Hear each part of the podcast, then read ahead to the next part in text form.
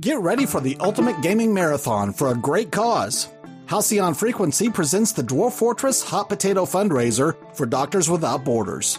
For four days, 22 streamers will take turns managing one fortress for 88 hours straight, starting at 3 a.m. Pacific Time on April 28th.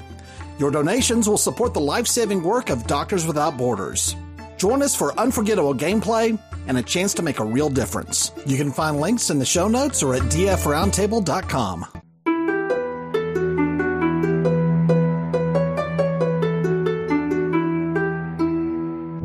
Welcome to Dwarf Fortress Roundtable, the podcast for all things dwarfy. Every couple weeks or so, your hosts gather to talk about our favorite game, Dwarf Fortress. So let's join your hosts, Roland, one place. Let, let me just let me just tell you where I have been. Tony, Wife I. It's it's it's supposed to be a parable about one spouse keeping. and Jonathan Buck, Lenny and Whiffy, Ginger, uh, oh, Cheesy Poo. as they present insightful, irreverent, and often incorrect analysis.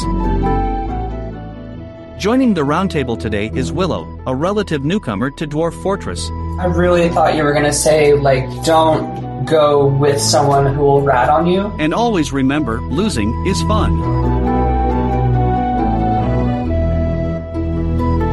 Get your cat sausage and coffees ready for another episode of your favorite podcast, Dwarf Fortress Roundtable. It's, it's great. dark. That's good. Is there an SPCA that's going to come after us? Well, hopefully. They know it's all in good fun. No cats are hurt, and we all love animals. You know, the SPCA has to hate Dwarf Fortress.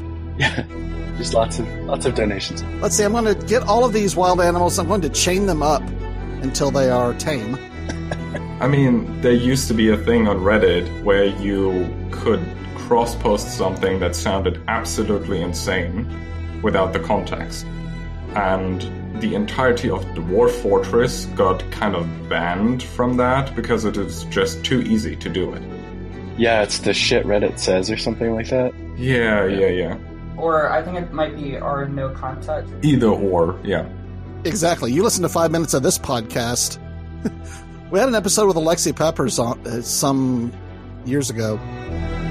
And if you listen to like five minutes of that episode without any context, it sounds like we're planning murders. It's, it's the the Murder Incorporated podcast. Well, if you've listened to five minutes of this podcast, first of all, thank you very much. I really appreciate it. Uh, so, It's really hard to come into the middle of a podcast, though. Yeah. well, you wouldn't want to you wouldn't want to miss out on the early episodes to really understand that, where the plot has gone. Yes, important stuff. If you're wondering who this other voice is, this is Willow. And Willow first started playing Dwarf Fortress after the Steam release. So we wanted to talk about what it's like if all of your experience with Dwarf Fortress is post Steam release. So yeah, could you give us an idea of your uh, of your Dwarf Fortress start? How'd you get started with it? Yeah, so I did play a small amount before the Steam release. I was working in a call center and I had way too much time on my hands. I needed to occupy my brain somehow because talking to these people did not do it.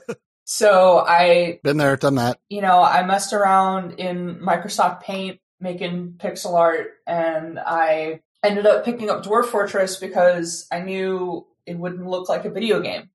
so I tried I tried it out and I did not get very far and I ended up leaving that job not too long after I started trying it out. And I did not pick it back up again because I I basically bounced off of it, uh, the same as people normally do. You know, we've heard several times people will say they they gave the game a shot and it was too difficult, too arcane, bounced off of it, came back, tried again, and between then and the Steam release, a couple of times I had thought, you know, maybe I should give Dwarf Fortress a try again. Maybe I should give it another go. Uh, and occasionally I would actually browse the wiki just because it was so fascinating. So I knew a little bit about it, but I did not play it anymore until the Steam release came around. And then I was like, okay, well, I have to get it now. because it's going to be so much easier. So I did, and it has been absolutely a breeze to to learn it. Like there's absolutely no comparison between trying to learn it on the you know the pre GUI pre mouse support version. Uh, I guess pre GUI isn't isn't quite right technically. I, I know what you mean though. Yeah. Yeah. Um, yeah. It's been worlds easier learning it on the on the Steam on, on V50. I should say that's the Yeah. that's the way to refer to it without excluding uh, itch.io, which is a great platform. You should check that out, by the way. That's a good point. That's a good point. That is a very good point because I think Steam or the free non-premium version, which I have, I have downloaded that and played it. So Dwarf Fortress made you quit your job? Is is that what I'm hearing? You got Uh, into it and then you. It's interesting. We haven't had anybody that, that left their job. That's great. Hey, I know what I was going to ask. Um, whenever you first tried Dwarf Fortress, did you use the any of the uh, starter packs or did you just use vanilla? That's a tough question. I think I remember messing around with Lazy Newb Pack. I remember Mhm. seeing that tile set. So I think what I did is I used Lazy Newb Pack, but then I did not really like the tile set that came with it. Um, Yep. So I turned off the tile set, but I probably was still using the Lazy Newb Pack to like launch the game. Yeah, that's Mm. that's the Mhm. way. That's the the um the recommended way of using Dwarf Fortress at work is to turn off the graphics so that it just looks like network Looks like a nonsense. Yeah. Exactly. Trust me, I'm working. What what program are you writing right now? Well, it's uh, COBOL. yeah. And and also the uh, whenever you pull up a, a dwarf therapist, it looks like you're running a uh, you know a, a, a an analysis on an Excel spreadsheet. So Kind of are. Hmm. so Willow, have you successfully? How long did it take you to have success? Did you feel and successfully build a fortress? Well, Do you recall your first fortress? Yeah, my my first fortress went fairly well. Uh, just just off of the tutorial, I didn't get any kind of like super evil biome or anything. I'm trying to recall how that fortress ended, and I'm struggling. But I imagine it probably ended some something similar to how most of my fortresses end, which is I realize that I don't like something about the layout, and I start over. Well, I tell you what, it's nice to hear that that is still the same because my first five fortresses probably didn't last over two in-game years because I'd be like, oh, I did that horribly. I'm going to retire it and go do something else. Yeah. Eventually, I stopped doing that and just started working around my my mis- my design mistakes because I figured out that if I keep doing that, I'm never going to design the perfect fortress and I'm never going to get past year two.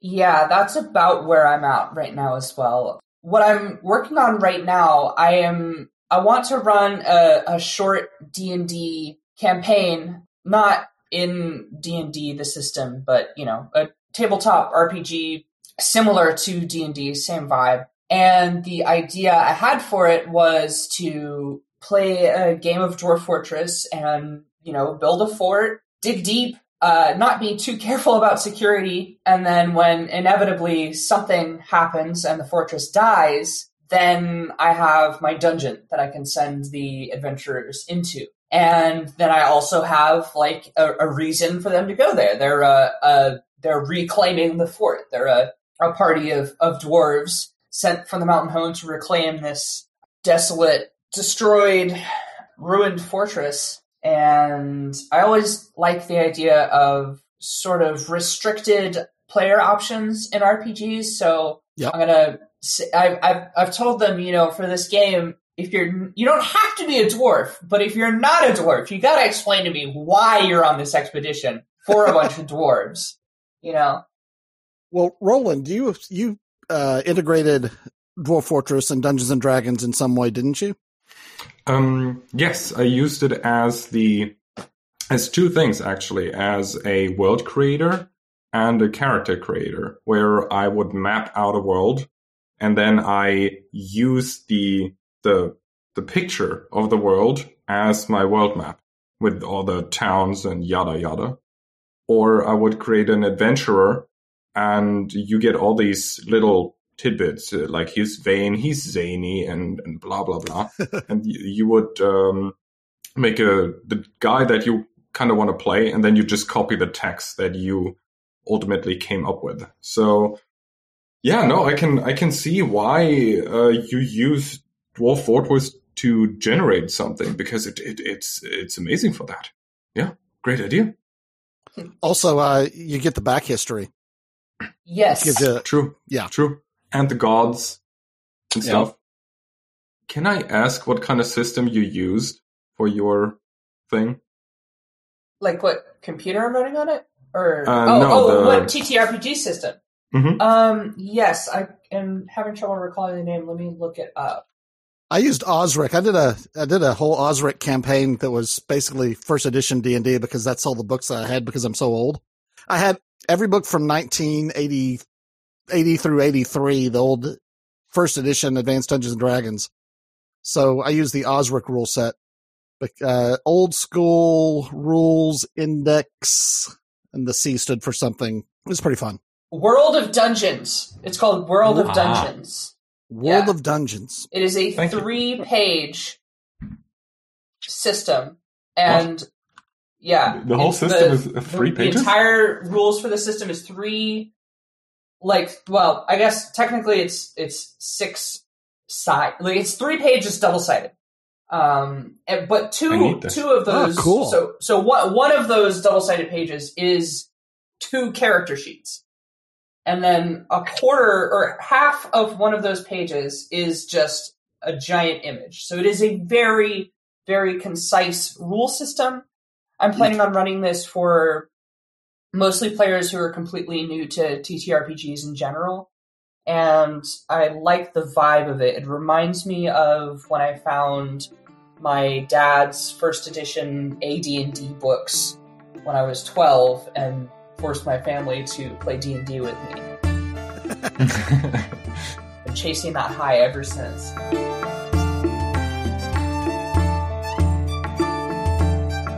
In ages past, Jack Dillon, the renowned minstrel of Newtower, sang of Elder Bim's conviction that he had been chosen by the forces of nature and divinity to lead his fellow dwarves on a great and noble quest.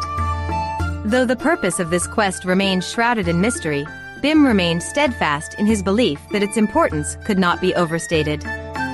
Thus, the elder knew that he must gather together a great host of motivated and skilled dwarves to help him fulfill this sacred task.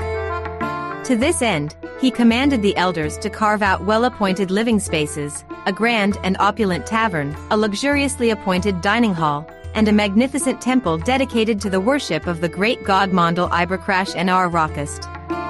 And so it was that the elders worked tirelessly, carving the very rock of the earth to create a home worthy of the noble quest that lay ahead. They toiled with hammer and chisel, shaping the stone with a care and attention to detail that could only come from the hearts of true crafts dwarves. Elder Bim watched with pride as his people reveled in the glory of their new home. He knew that the road ahead would be long and arduous, but with the steadfast determination of his people and the blessings of the gods, they would prevail. Thus saith Jack Dillon, Bard of Newtower, who will forever sing of the courage and determination of the dwarves of that great and noble fortress.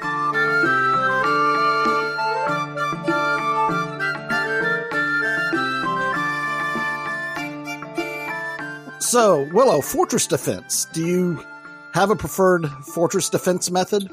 Yes. Do you prefer like a drawbridge over Yeah. a over a door? Or, drawbridges all the way. Something I've noticed is that whenever I bust into the caverns, if I want to continue my stairwell, it is very difficult to do that. I've found that what I have to do is just block, put a floor at the at the bottom of the stairwell, like before it busts into the cavern ceiling, and then dig around and down through like a column in the cavern. Because, uh, and this is something that has been brought up on a few recent episodes, the stair building system, while it is so easy to use for most purposes, the stair mining and building, you don't have to worry about upstairs and downstairs, does not work if you bust through the cavern ceiling and then you make your way down to the cavern floor. You cannot then connect a stairwell that you've constructed from the cavern floor to that hole in the cavern ceiling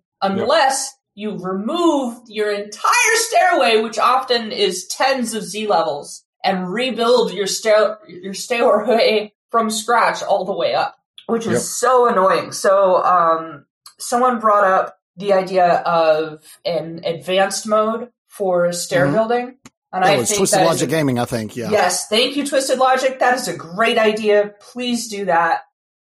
I, I would love an advanced mode for stairs just for that one connection point so that I don't have to remove this entire. I mean, it's a perfectly good stairwell. Yeah, yeah, I know exactly. I, I know exactly what is meant by that. Yeah, it's annoying. Yeah, especially uh, when when I encountered it, it was very new the version. Like I did not know anything had changed too much here, and suddenly I had trouble connecting those stairs, and I was like, "Um, wha- wha- wha- wha- "What is happening? Uh, did I just lose half my brain? What? Why are you not doing what you used to do before?" And then you do actually have to like slap a floor on it, and the whole thing of you reach down and then you have a you have an up down staircase uh, so there is now a hole in the ceiling of the cavern so something could fly up Yeah. Bummer. and getting rid of that is like a a not working it is not working the way it should Well, they Yep. can't fly up if you put a floor over it, can they? that's true but in two times it removed the entire stair Yeah, you get trapped down there. yeah Uh, Yeah, you gotta be careful. Yeah, so your dudes, you have to build another staircase to get at it. It sucks when you punch into the caverns. It's it sucks. I've lo- I lost a bunch of dwarves one time because I couldn't figure out why they couldn't get out, but they were in my mind anyway. Just it's crazy. Yeah, I it, I don't think it's working quite the way it's supposed to. I wonder if it would be possible to add that feature through modding or not. I don't know anything about uh, modding in this game, or so I don't know if that would be possible or not. But I think that's a level below what you can do yeah, with modding, based on my understanding of how the modding system works. I think that's kind of in the core mechanics side of things. So I suspect it's unintentional and that eventually someone at Dwarf HQ is going to go, Hey, you know what? I mean, it used to exist. It is like the temperature. The temperature is still in the game. It's just not being shown. So you would probably just need a place. You, you would need to make a place inside the GUI so you can access the currently hidden points of the game again, like temperature or whatever. unless they actually, uh, it could be that they ended up refactoring the stair stairwell code. And if that's the Mhm. case, then it may not be so easy just to to to add a Yeah. a button. As long as there's a workaround. Okay, fair. well, to anyone out there in the modding community, if you're looking for a project, please do us all a favor and give us a way to make stairs work. Hey, speaking of mods, I heard that DF Hack was going to be going into the uh, into the into the Steam Workshop. Is Mm. anybody? I, I looked there yesterday and I didn't see that it was in there. Anybody heard anything about Um, that? Yes, yes, actually. It is currently just in the beta. They're trying things out. They're trying how stable it is. Uh, a few days ago, you could get a beta code on our uh, subreddit. Um, I saw it and I got a beta code, and I still have to try it out. Actually, Our subreddit. What? So, oh, the, the the. Dwarf Fortress subreddit. I mean, Thank you. Thank you. not not the Roundtable subreddit that does not exist. We're all, we're all claiming it now.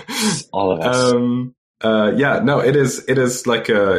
It is currently in beta, so you can't access it normally. You need a code to download it, and then they they're testing how stable it currently is and if everything works. And maybe in a few weeks, if they have finished working on a few bugs or crashes or wh- whatever, um, they will put it up and then it's done because Steam always requires um, a little bit time where you actually show Steam, oh, it's not like something that we pulled out of our nose. It actually works. And then once the DF hack version is out, I think that's the indication that we're about to get a new version of the game. Usually, once the DF hack is stable.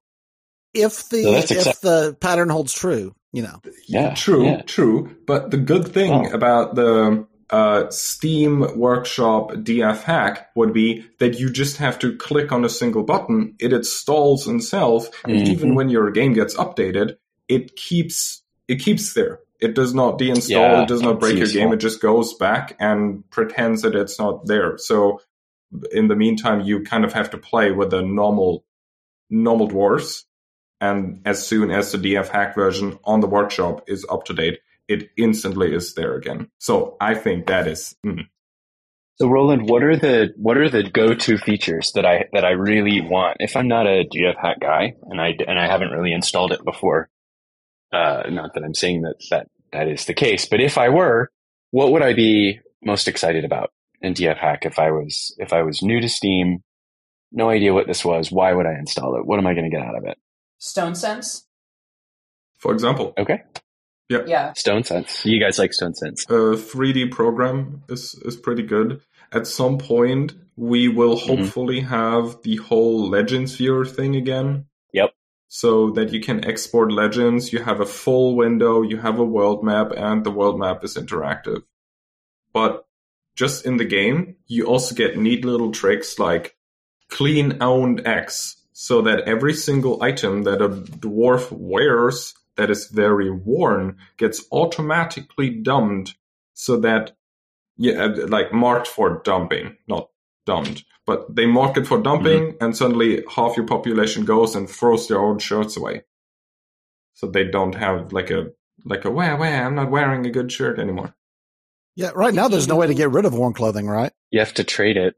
you have to go into the dwarf click on the item click on the item to be dumped and that is if you have 200 dwarfs it is ugh But I thought I heard that they won't dump it even if you do that. Uh, sometimes they're weird about it because, yeah, yeah.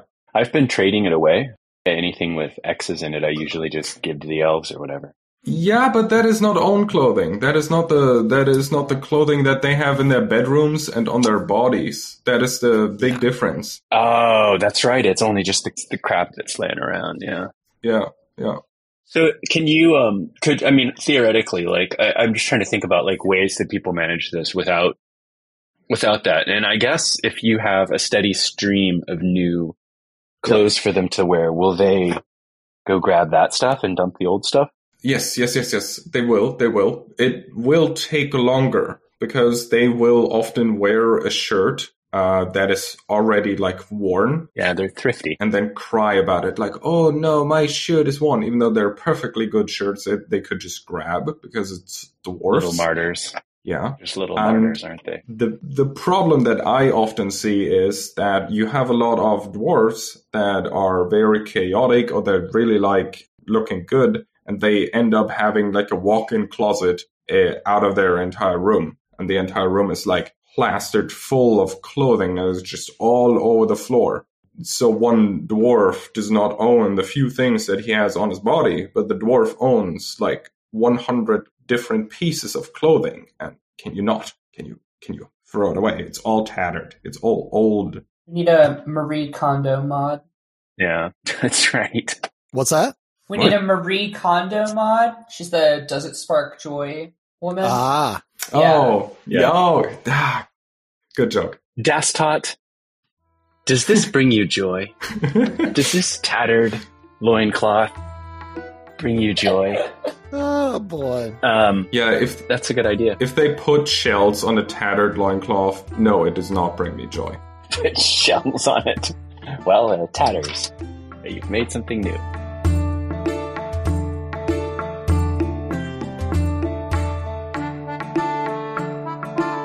After a harsh winter, Logan Hastings tells us that spring of the year 106 arrived, bringing renewed hope to the resilient dwarves of Newtower. Despite the mediocre soil, they toiled tirelessly to prepare it for planting, eagerly anticipating the coming harvest. But the dwarves knew that they must do more than simply survive, they must thrive. And so, they devoted themselves to the creation of magnificent works of art, using their calloused hands and unbridled passion to craft masterpieces of unparalleled beauty. As the sun set on the first day of their artistic endeavors, the dwarves gathered in the Great Hall to marvel at each other's creations. From statues of heroes and gods to intricate engravings on weapons and armor, the works were a testament to the dwarves' artistic prowess. Watching with pride, Elder Bim knew that the future of New Tower of Showing was bright indeed. With their mastery of both agriculture and art, they would surely become renowned throughout the land. As Logan Hastings, Bard of New Tower, would later recount, spring had brought with it not only the promise of a bountiful harvest, but also the birth of a new cultural center in the untamed wilderness.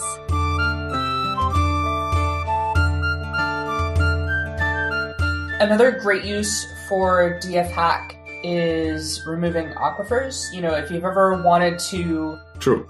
embark on a river Mhm. but not have to deal with an aquifer and you're on a small world and you just can't find a location like that, just embark anyway and then um, I forget the command, but you can clear out the aquifer entirely, just drain it and then you don't have to worry about it. There's a mod for that. Uh, that's one of the workshop mods that I that I use Yeah, every it's one time. Is no aquifers. Ah, there you go. Yeah, they're Yeah. they're kind of annoying. Yeah. Yeah, it's it's very very uh very useful. I have not looked back since I got rid of. I don't care that the realism is is not as high. Yeah, it's it's great. I can live with that. I can live with with less realism. Yeah, I mean, it's not like you always have an aquifer to deal with. You can just embark on a place without an aquifer. So if you're doing that anyway, it just expands your options. Although there are some really cool things you can do with aquifers, waterfalls, and such. Um, if you look on the subreddit, there's some really neat stuff people have done. It looks really cool.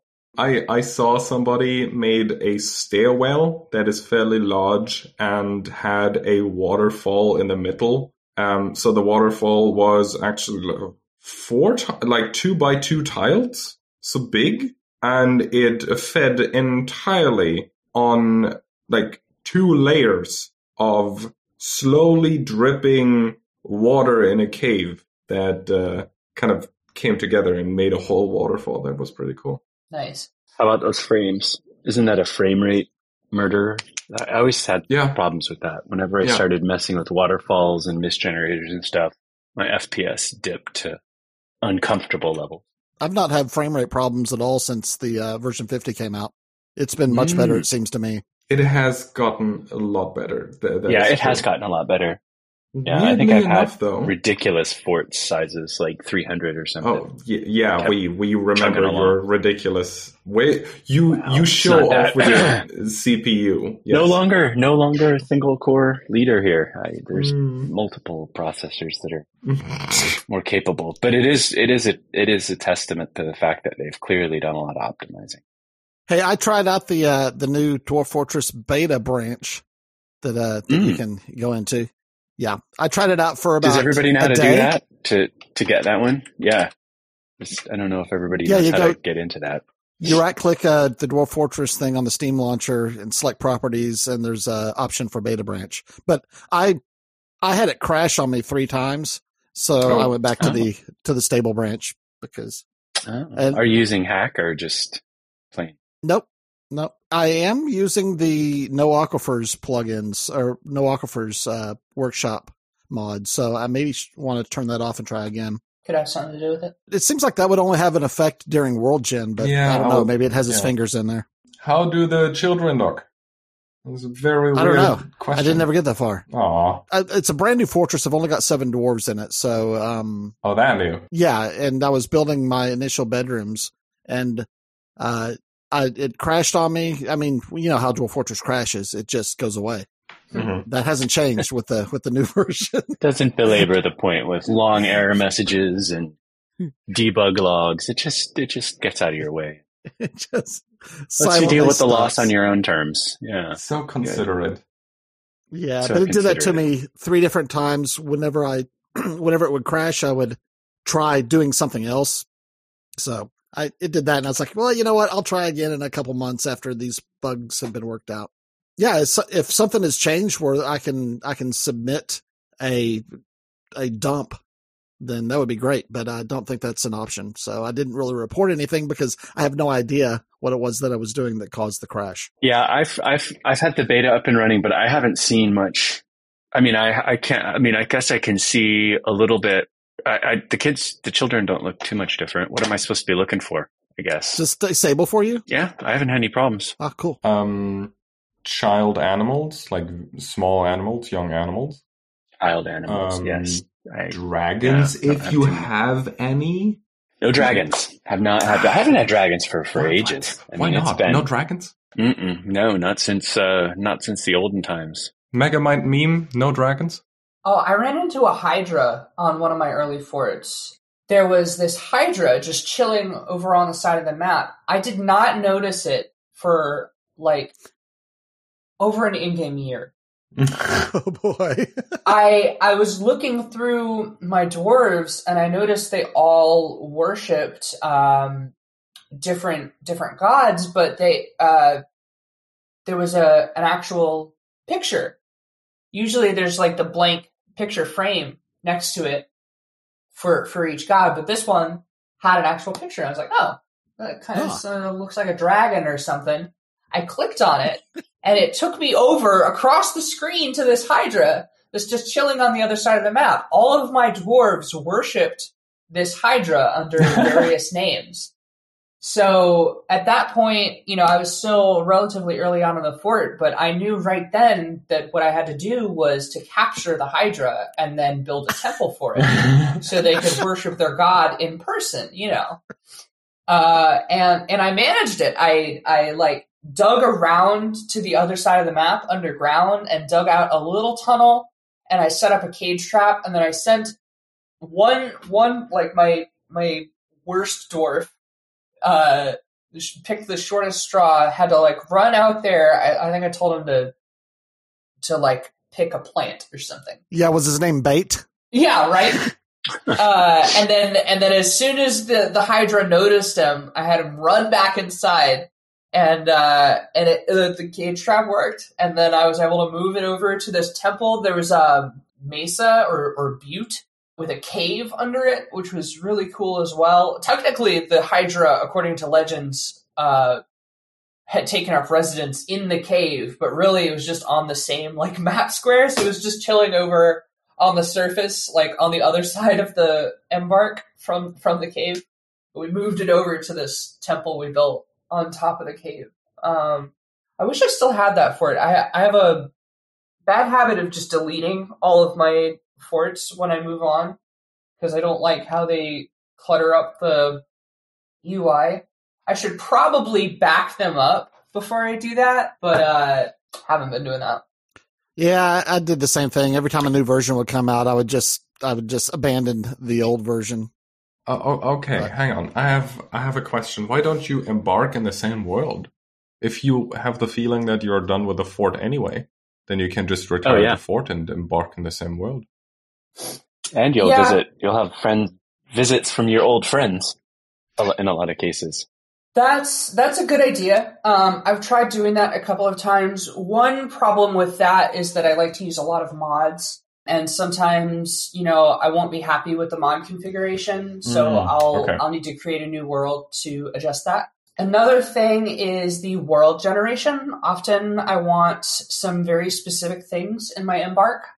One thing, so Jonathan, I know you've talked about how you love to dig into the side of the mountain, and I'm Yep. right there with you. It feels it feels dwarfy. It's dwarfy, yes, Yes. exactly. Moria, Uh, man, Moria. Exactly, yeah. So I want to do that, but often the world generation is quite shallow hills. If even if you embark at the edge of a mountain, you don't get these like steep cliffs. And I would really love a really steep cliff, like three or four Z levels up, and then more flat terrain, like a like an actual cliff. Um, but you could just get these these gentle hills. And I've tried messing around with the world generation quite a bit, you know, turning off erosion and everything. And I've gotten embarks, you know, you know, looking at the embark screen, you can choose to show elevation. So I'm looking for these steep, you know, differences in elevation. And even embarking on those, you get these very ra- like giant hills, almost like a cliff, but they're very rounded. It looks like a giant butt. There's Mhm. these big voluptuous hills and great Mm. tracts of land but not a steep cliff. And I, I wonder, have any of y'all messed with World Gen or found a way to generate a steep cliff like that? I don't know that there ever was. I never saw even in in the pre fifty days. I never saw a, a cliff that you couldn't traverse the the arrow to the next Z level on it. Is Yeah. there anything that you just can't climb? I have actually been able to generate a cliff like I was describing, you know, just voluptuous giant hill where the very bottom of it where it meets the ground because it, it'll be like perfectly flat for half the map and then just this giant it's like two spheres almost. And there is a small section where it goes up about three z levels with just a sheer cliff face. So yes i have have been able to see that's technically not traversable. Okay, I've I've not run into that, but it may just be because I, I yeah, it took I a lot. for It. it. took a lot of finagling to get that to generate at all. So I'm not surprised that you haven't run into it gen- um, organically. I haven't- Roland, Tony, either of you tried that? I only dabbled uh, a little in world generation. I wanted more volcanoes and more wetlands, and then I wanted deserts. That was kind of it. I do have to admit that while channeling into a mountain sounds very nice, I, know myself. I will just settle for a boring fortress on the flatlands, and then I build like a castle over the entrance. So Fair enough. I'm trying that with my current fortress. Hey, I mean, it can look very nice, and the amount of above ground crops and animals that you can keep is pretty nice. But uh, I'm currently trying to build something that looks like houses and sheds, like actual houses with a slanted roof and, and like barns. Uh, in a small idea fort that is just 10 people having their own community tavern. And oh god, a beauty building in Dwarf Fortress is just something else. Are you using Stonesense to to get an idea of the layout? Um, no, I, I mean, I kind of know how it would look like. I Mm. Just have trouble seeing wooden ramps currently, so it looks very blocky. I know that there is a ramp because I can see the ramp is there. There, the, the blue triangle is there, but it just looks like a dark roof. And I'm like, Mm. hmm. For people who don't know, Stonesense is a DF hack command that allows you to view a 3D representation of your fortress. Uh, it looks kind of like uh, you're looking at Minecraft from a third person point of view. It's an So it's a way isometric for- view. Yeah. Uh, yeah. So it's Yeah. not you can't like pan the camera around. Is pan the right word there? I think yeah, so. it would be. It would be. Yeah. Yeah. Sure. I mean, you can move the camera around, but you can't really. It's not like playing a first-person shooter or anything. Right. Armok Yeah, Vision is more like that, right? Yeah, that would be great to Mhm. have work, but I never could get it to get to above like one frame every three seconds. But that was that yeah, was it's not so good. that was some time ago. I might try it again eventually. So you said Willow that you use a lot of mods. What what are some of the mods that you do use? So I've got one that called on off burrows activation button that switches the little pause button that just gets highlighted for your burrows yeah. to an actual like green Okay. on, red off, so you can tell Need it. Mm, which one it is. that's useful. uh, Burbon's Dark Depths and Dark Floors. Instead of the like blue Z fog, it's like a darker gray Z fog, and then the dark floors. There's a slight blue tint to the like standard stone texture, and this kind of makes it more of a gray gray. What I really like, especially for this um, tabletop project I'm working on, is 2.5D perspective walls. Uh, it makes the the north side of walls have like a little bit of height to them. So it kind of, you know, puts everything in a little bit of perspective. Squad and burrow icons gives you a lot more options for when you're making your, your squads and burrows instead of just shapes. You know, it's got like actual symbols. It can have there's like a little paw print for your your pets and stuff. There's uh grain if you want to have like a farming area. So it sounds like you go all in on the workshop mods. Oh yeah, I used to have more. I only have these six right now. Although, huh, that's interesting. I'm looking at this list and I'm noticing that even though I'm only subscribed to these, was it six or seven, eight? I'm only subscribed to these eight mods, but when I create a new world, there's this long list. So I think that something is happening with the workshop where mods that I've unsubscribed from are not getting removed from my system. It's Hmm. interesting. I'd say probably my favorite quality of life mod is the see through smoothing designations with priority. Because you can, just like mining, you can put priority on your smoothing designations, and that's not, that does not show up at all in vanilla. And the smoothing designations, I'm sure you all have noticed, are very opaque in vanilla. So this makes it much more see through, so you can designate a whole area of smoothing and then still be able to see what you're working with.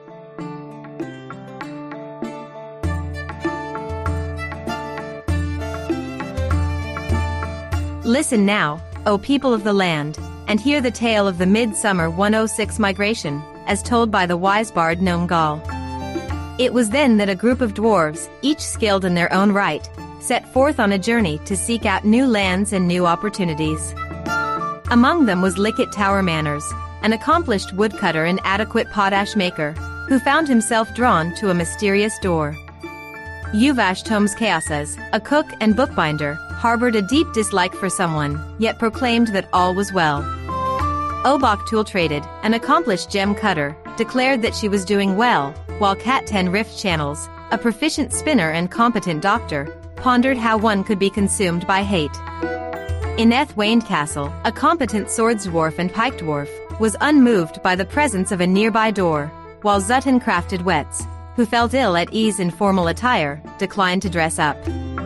Yet despite their disparate natures and attitudes, Elder Bim saw in these dwarves a sign from the god Mondal Ibercrash and Rockist that all was well, and that their arrival to New Tower of Showing would be blessed. And so it was, that they became one with the elder dwarves, their fate uncertain, but their spirits strong and their hearts full of hope. So saith the bard Gnome Gall. What other kind of, of simulation games have you played before? What are the, what's your other other gaming interests? Yeah, so funny enough, I generally do not go for any kind of strategy game. Mhm. Like I have a few friends who play Stellaris, they love it. I tried playing it and it just reminded me strategy games really are not my jam. I think the main difference between them and Dwarf Fortress for me is just the lack of competition.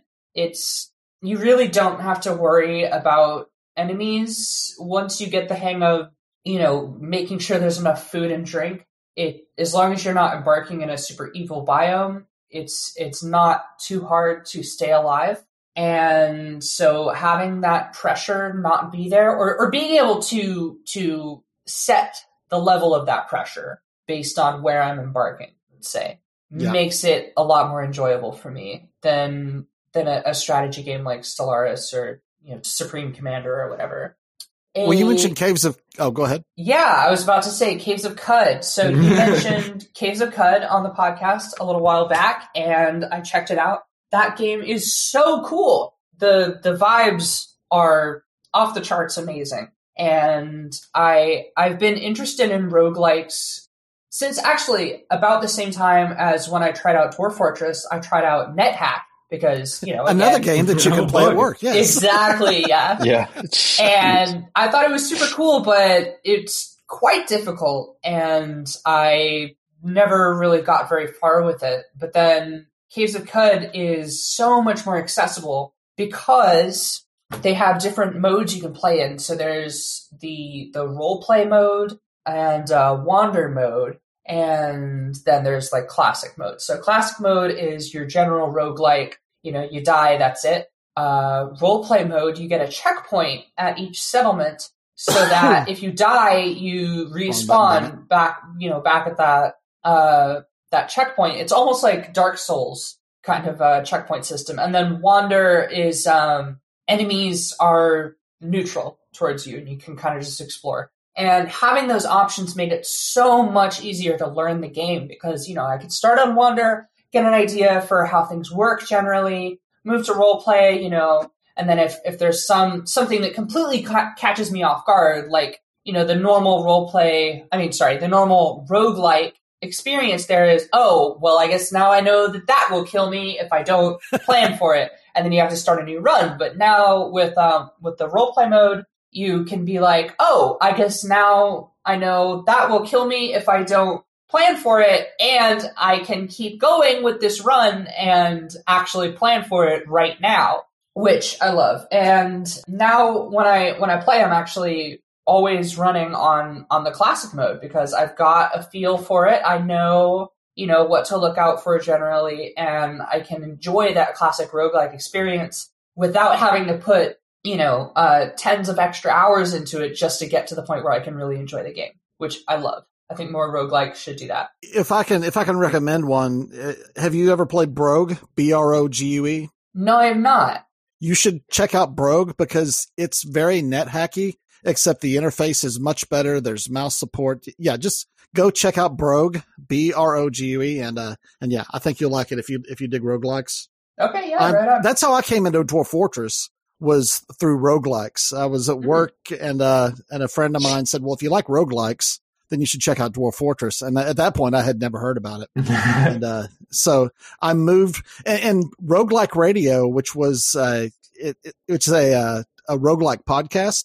They had Tarn Adams on uh, on an interview. So if you dig podcasts, you should go listen to uh, at least at least selected episodes of Roguelike Radio another roguelike game. Did you guys have you guys checked out um, Vampire Survivors? No.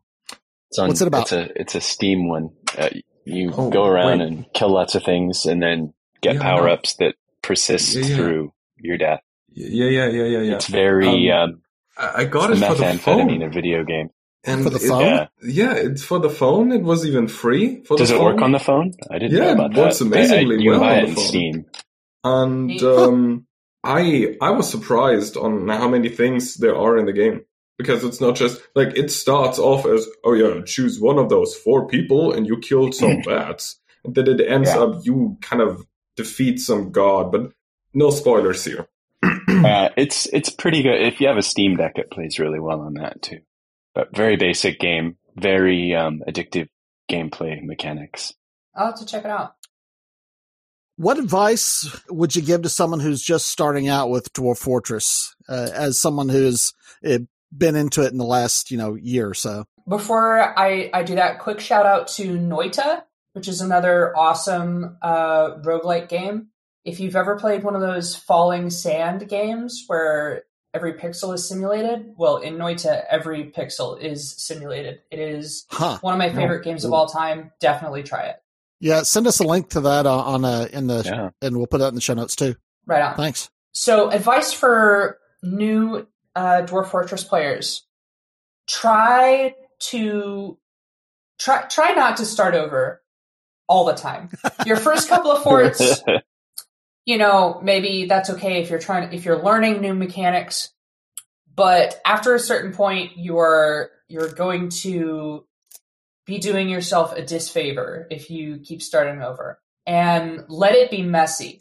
Uh, something I'm doing right now is is you know for a while I would I would plan out my fortress to to the last detail and you know to the point of like I don't want to build a wall here to make this column.